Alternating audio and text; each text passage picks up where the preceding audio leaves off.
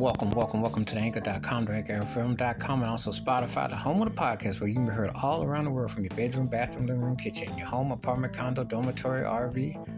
You can be heard on your flat screen TV, your iPod, your cell phone, or your computer screen with your headphones on. Thank you and welcome. If you had to be in the drive through curbside service parking lot with a mask on, walking, running, jogging, back to school, out of school for the summer, Please be careful and safe. Glad to have you as always. And again, you can us on anchor.com, anchorfm.com, or Spotify, or whatever service provider you're listening to. Thank you again, and please be safe. And now on with the episode. This episode, I'm going to talk about one of my favorite jazz composers, one of the one of the greatest artists ever in any genre of music, a man who, band leader, uh, was my introduction to jazz music as a youngster.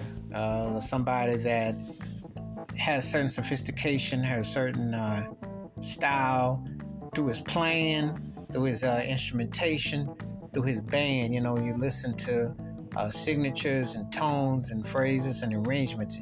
It just it just kind of like mirrored what he was presenting, and you just felt the uh, you know you felt the aura of it, and um you know, I'm, I've, I spent a lot of times buying his records, listening to his records, and I just always enjoyed his presentation as a composer, as a band leader, and just very the sonic of it. So it, was, it, it just definitely registered.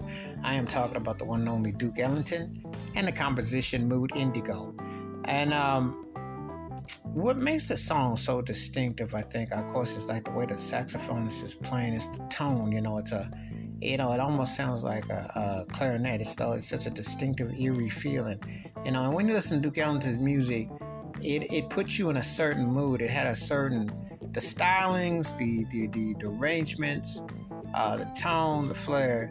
You know, you always knew uh, it was a certain polishness to it, and yet it was sophistication. And then and, and, and the musicianship was always intense, but the way it would lay in the pocket, the way it would hit the groove, and um, just one of those artists that I can't even begin to enough to tell you how uh, just transcended so much of tone and influence and, and the way the diction and the way you would hear the music and the way the colors and the mood would set, it would put you in a certain frame of mind.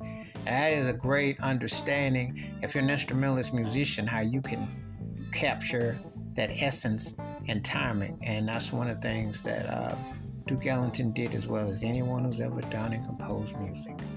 Wash your hands, keep your mind clear, watch out for another, please give me your thoughts and takes on Duke Ellington's Mood Indigo and how this song stands out in his vast catalog. And I do mean one of the greatest catalogs, one of the greatest musical minds ever.